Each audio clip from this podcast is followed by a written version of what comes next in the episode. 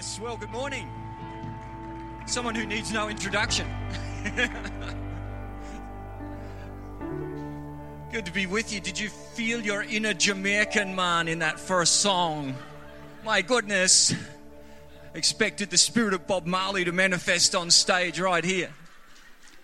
Buffalo Soldier, Dreadlock Rasta. Yeah. Somebody stop me. hey, it's, um, it's a great time of year, isn't it? Yeah? Pre Christmas. I think pre Christmas is almost better than Christmas itself because there's expectancy in the air. There's something about the times, there's something about the season, yeah? And, you know, what's so good about it?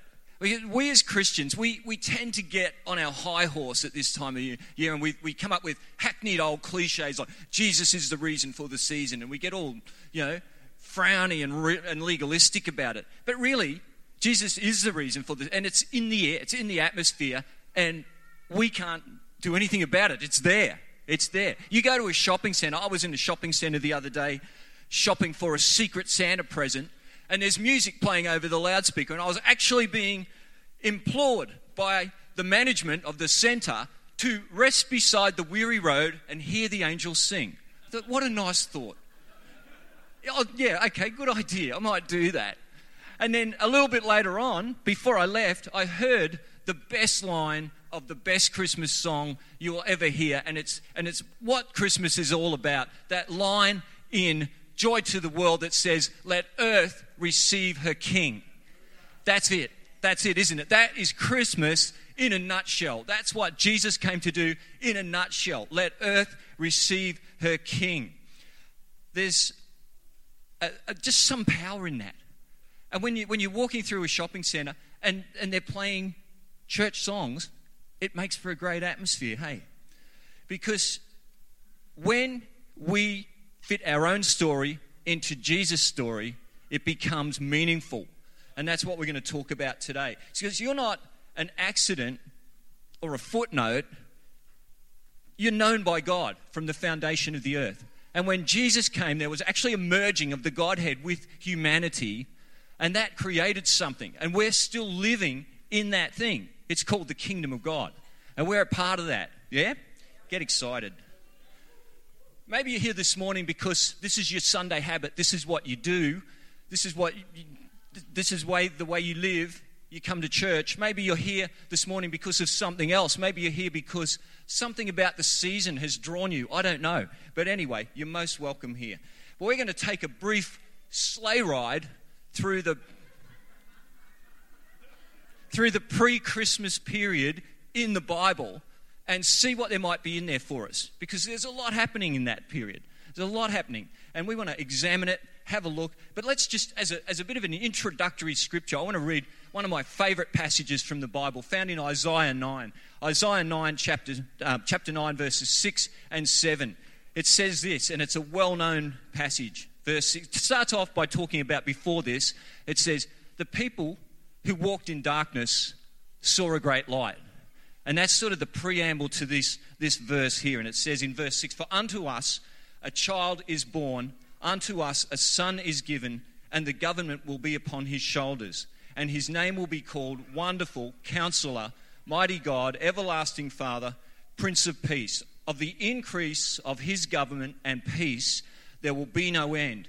Upon the throne of David and over his kingdom, to order it and establishment with judgment and justice from that time forward even forever.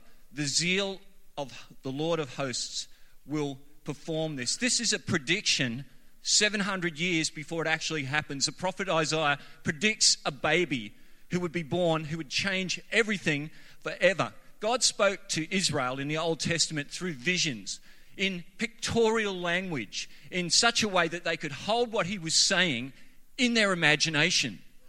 The Bible's full of God giving imaginative pictures to his people of what the world is supposed to look like. He has a picture of what the world is supposed to look like, and he speaks that to, to his people in visions so that his original design and creation can, can become embedded in our imaginations, and so we can pre think pre believe what He's wanting to do in this world. We can pre think and pre believe His world coming to pass in our world, yeah? But the world had drifted in this period of time a long way from God's original plan for them. And we're going to see this morning just how, when Jesus came and encountered individuals, He re established God's blueprint for them in their lives. That even though it was predicted and the time was right, it seemed to take everybody by surprise when Jesus came. People were, people were surprised, and, they, and even through his earthly ministry, they didn't recognize him. See, when the situation seemed to demand a military leader in Israel, they got a Prince of Peace. When it seemed that it would be appropriate for the Messiah, the coming Messiah, to be a political maneuverer, but God sends instead a wonderful counselor. Something totally different, just, what, just when you least expect it, just what you least expect. But let's look at verse 7 again. Verse 7 in that passage says, Of the increase of his government and peace, there will be no end. This is talking about the rule of Jesus. It tells us that his rule is increasing, that it's getting more expansive, that it's getting more encompassing, and that the future is good, and that God's plan for us is increase. Yeah? It helps me to believe in an optimistic view of the future, not a retarded, declining one, of the church as a bride present and getting herself ready to be presented before, before God. Not a declining, diminishing church on the back foot, on the retreat, backed into a corner. That's not us, folks. We are on the front foot, we are on the attack. No matter what circumstances might seem like, no matter if you watch the news every night, you'd say, no, he's, he's mad, he's nuts. But, it, but no, God's plan is for increase. A church that is burgeoning and moving forward, not declining. And he wants his followers to be moving forward too. Us. He wants us to have increase in our own lives. Looking within that concept, movement forward means change, it means transition, it means pain, it means discomfort, it means the unknown and the unfamiliar. And sometimes that is just too much for people. Sometimes it just overwhelms people and they, they say, no, no, no. Giving up doesn't always mean going back. A lot of people, when God's purpose comes to them, it's just too much and they just give up. And give up, giving up doesn't mean going back. It can mean just stopping where you are and saying, That's enough. I'm just, I'm just going to stay here. It's, it's nice, it's comfortable, not too much is expected of me. And that, in a sense, is just as bad as giving up. It's not going back, but it's just staying where you are. See, progress is one of the imperatives of the story of God. God is always up to something, He's always moving. He's always doing something. The Holy Spirit is never static. He's always agitating in our lives to move us forward, to move us into God's best, to move us into the best version of us that we can be. You have to understand the, the context of that verse the religious setting that Jesus came into. It was, it was not favorable. It was not a good, good setting. It was not a good in, environment for him to come into uh, when he was born.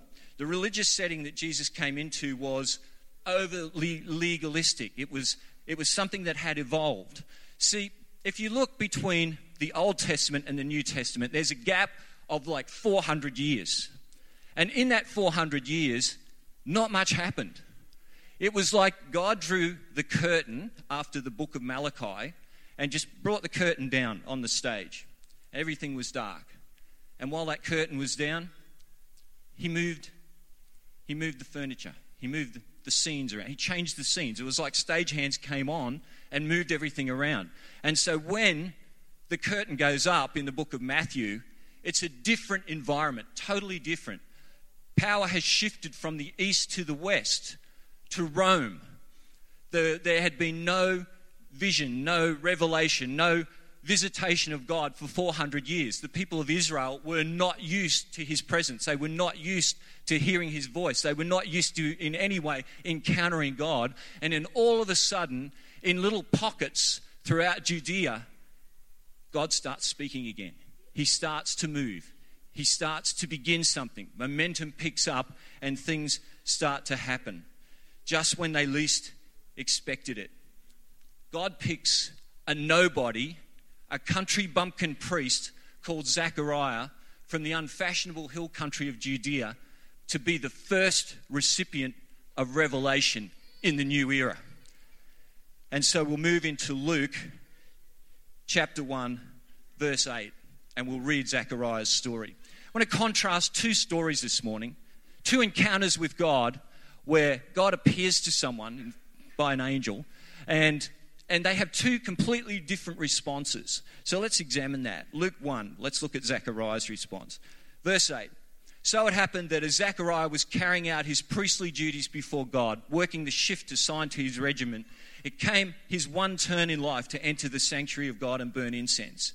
The congregation was gathered and praying outside the temple at the hour of in, the incense offering.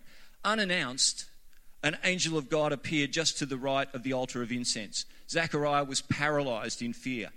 But the angel reassured him Don't fear, Zechariah. Your prayer has been heard. Elizabeth, your wife, will bear a son to you.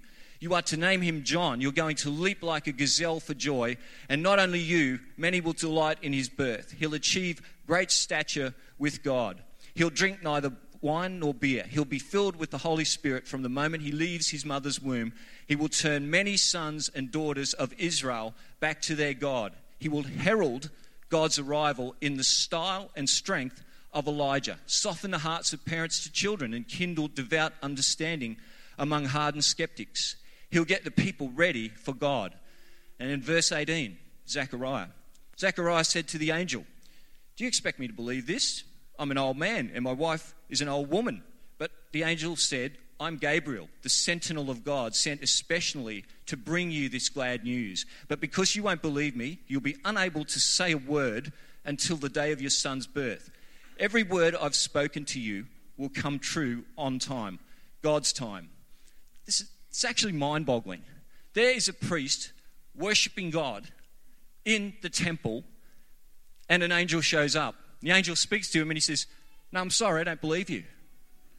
It, it, you know, it was proof that the people, the religious people of Israel in those days, had descended into what was just mere form without power. There was no, it was religion, basic, pure and simple. Form without power. They were going through the motions without any expectation of God moving. He was a man in the very act of worshipping God. And God starts to reveal a plan for his life. And he says, No, that won't work. We're, we're too old. We're past it. I'm, I'm, I'm elderly. And the angel says, I'm Gabriel. so it's going to happen anyway. So just, you know, and, and, and just to make you not stuff it up with your, with your, with your speech, you're not going to be able to speak, okay? So, and there it was.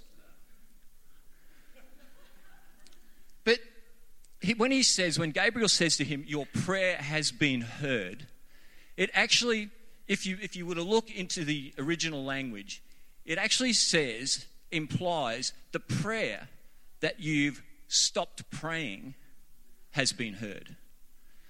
See, they would have prayed for a kid. They would have prayed to have offspring. He was a priest. He wanted to continue the priestly line. But, but nothing happened. And over the years, they'd just given up. They'd stopped praying, they'd stopped believing. He'd, he'd given up and he'd settled. He said, I'm not moving forward, I'm just going to stay here. We're just going to settle for this. We're happy with each other. And then into that, this angel turns up and says, No, bang, it's all going to happen. You're being restored to your purpose. And the angel says, and you know, even if you don't believe it, it's still going to happen. This is oath level, right? So, this condition is not just common to priests in Israel. This is common to a lot of Christians. We just stall, we sit. My wife is very wise, and she has a term for this. She's, she calls them Christians under house arrest. It's really clever, isn't it? She's very wise. Has great calf muscles, too. See, Christians under house arrest, they have a measure of freedom but not the whole lot. They can live comfortably. It's as though you're free. They have space, but it's restricted. They look across the room or out the window and they see people who have more freedom. Do that, you can look across church and see people who are that, have that little bit more freedom than you. Don't have enough freedom to make plans. Tasted salvation, but they don't get to walk in the fullness of God. Everything seems to be about managing what they've got. Christians under house arrest.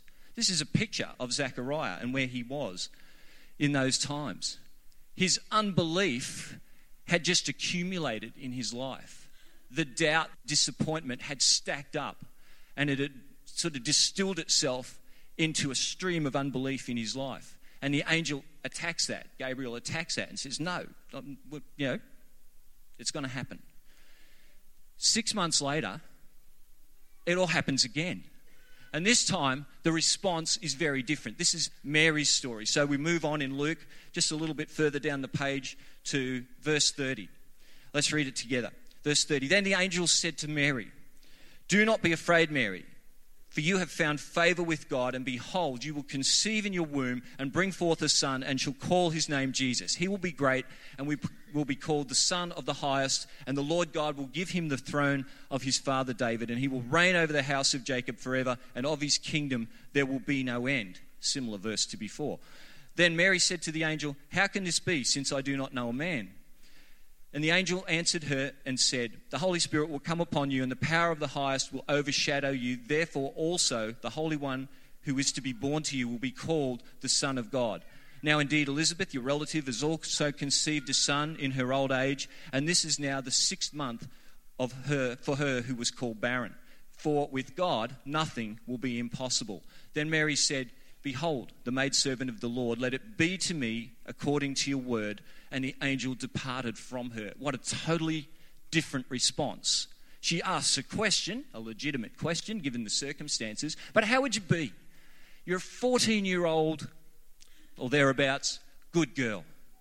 You go to synagogue with your parents. You, you, you hear about God. You hear about stories of Jehovah who used to do things in Israel. There used to be things happening. But there haven't been, there hasn't been much happening for a long time. And then all of a sudden, God's there.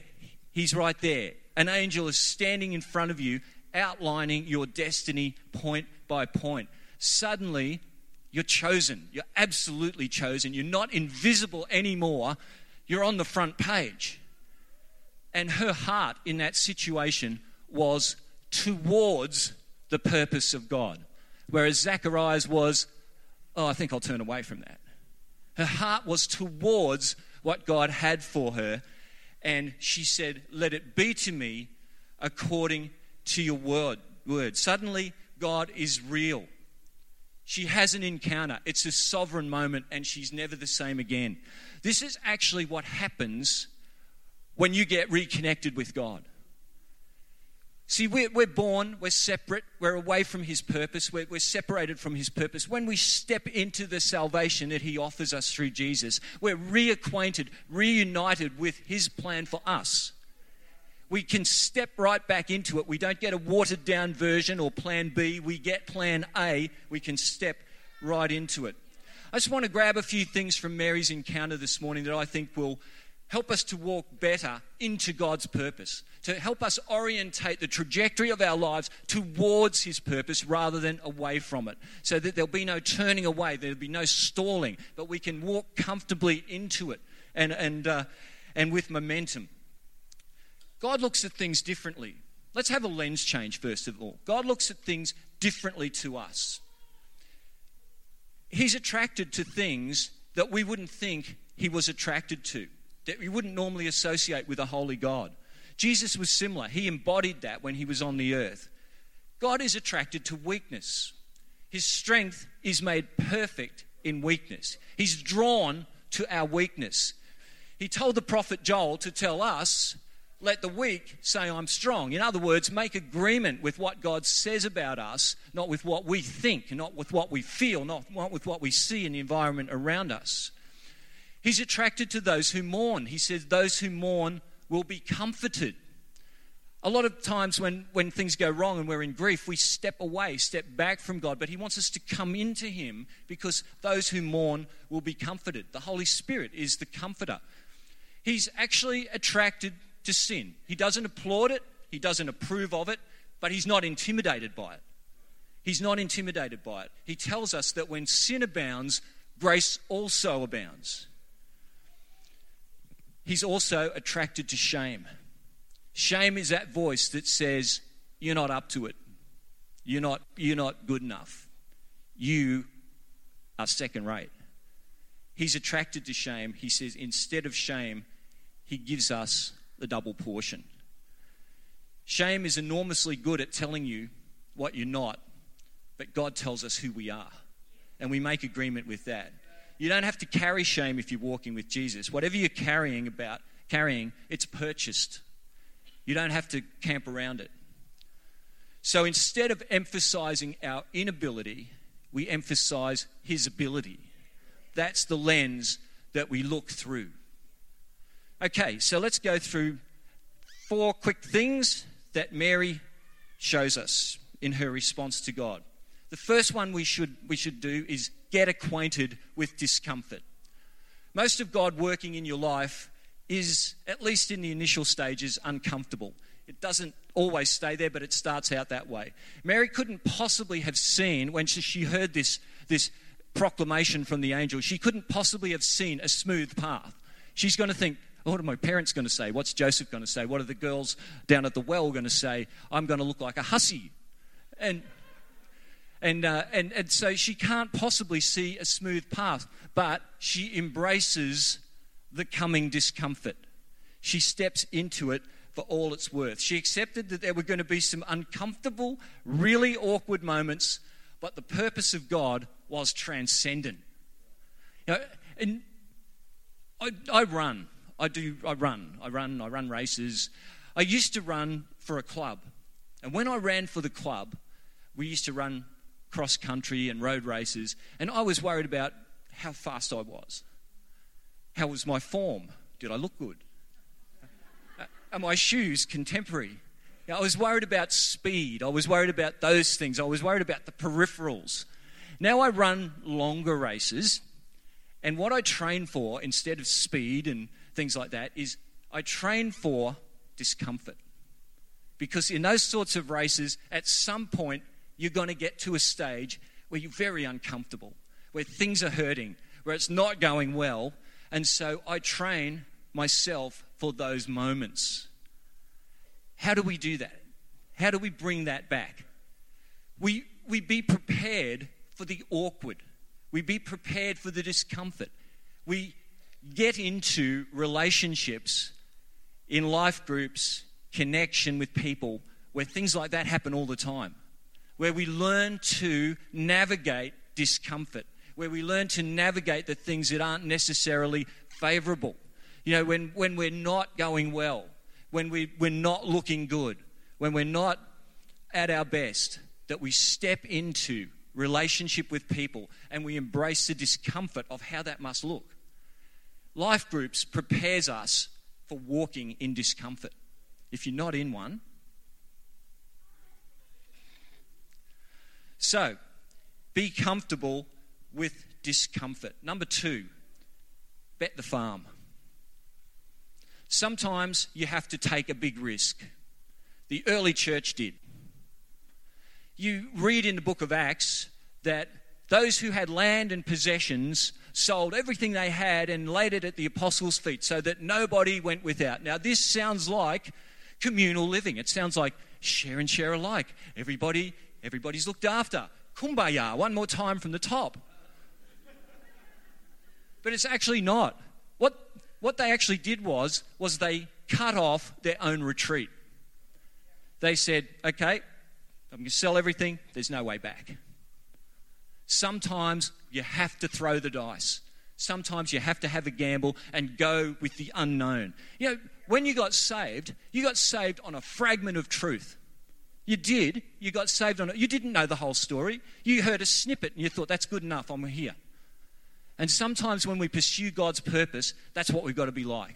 We've got to throw the dice. There's a, there's a snippet, a, a wormhole, and we've got to jump through it. Amen? I'm glad you think so. It was an indication of the early church's buy in.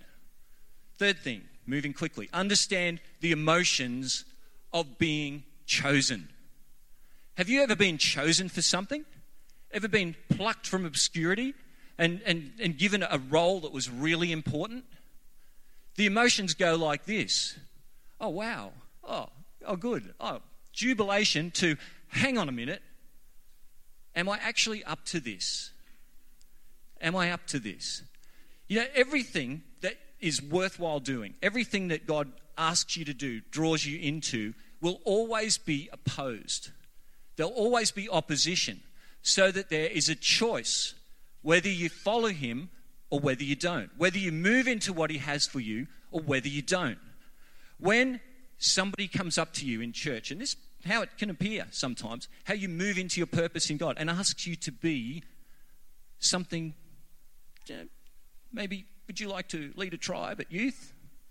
And you think, yeah, yeah, great, that's me. And then you, then you go home and you think about it. Oh, what if I fail? That's the way. That's the way the emotional roller coaster goes. The important thing is to push through that feeling, to push through that feeling, and take a gamble, take a take a punt. And finally, the last thing you have to understand the principle of the seed. When God starts to do something in your life, it never looks like the finished product. Yeah, He might give you a picture, a vision, something that lodges in your brain of where you're going to be in, say, 10 years. Doesn't look like that straight away. When Pastor John was asked to run a Sunday school class back in the 1930s or whenever it was, um, he probably didn't think, I'm going to be senior pastor one day. But he took, but the seed was planted. And so he went up through the stages, one by one, one by one, one by one, taking the next step, saying yes to God all the way along. And suddenly, here he is, right there, in charge.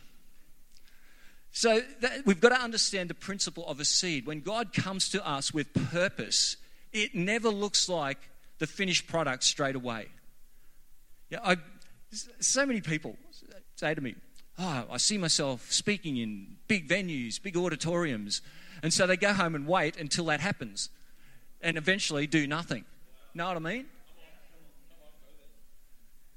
Yeah. It, when God moves in our lives, it comes in the form of a seed, and that seed needs to be stewarded, needs to be looked after.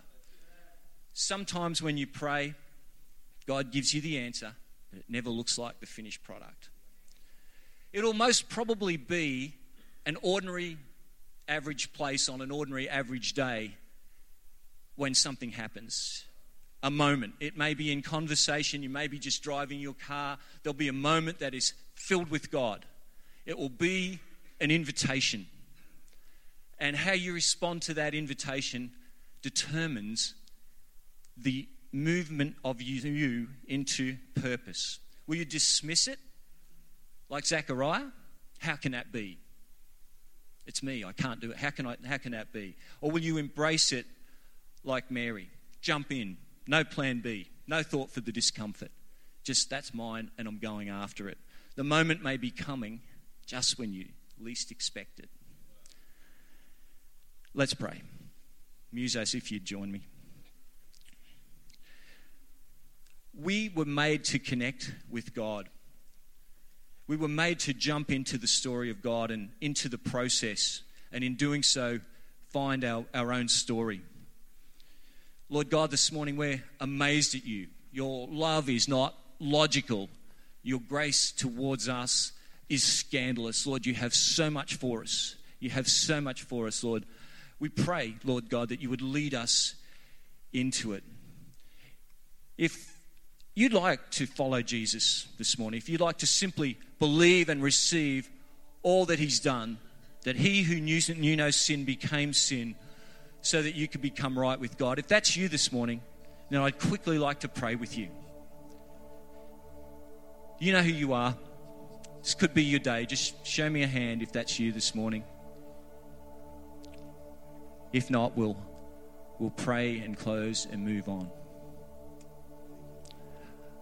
Father, we thank you. Lord, we thank you for every life in this room, Lord God. We thank you for the plans and purposes that you have, Lord God. We thank you that you carved out something before the foundation of the world for each one of us, Lord God. And we just thank you that, that uh, you, you planned individually for us, Lord God. We pray that, Lord, when the moments come, that we will be responsive to those things, Lord God, that we will embrace what you have, that we will walk in the way that you've chosen for us. In Jesus' name. We all say, Amen.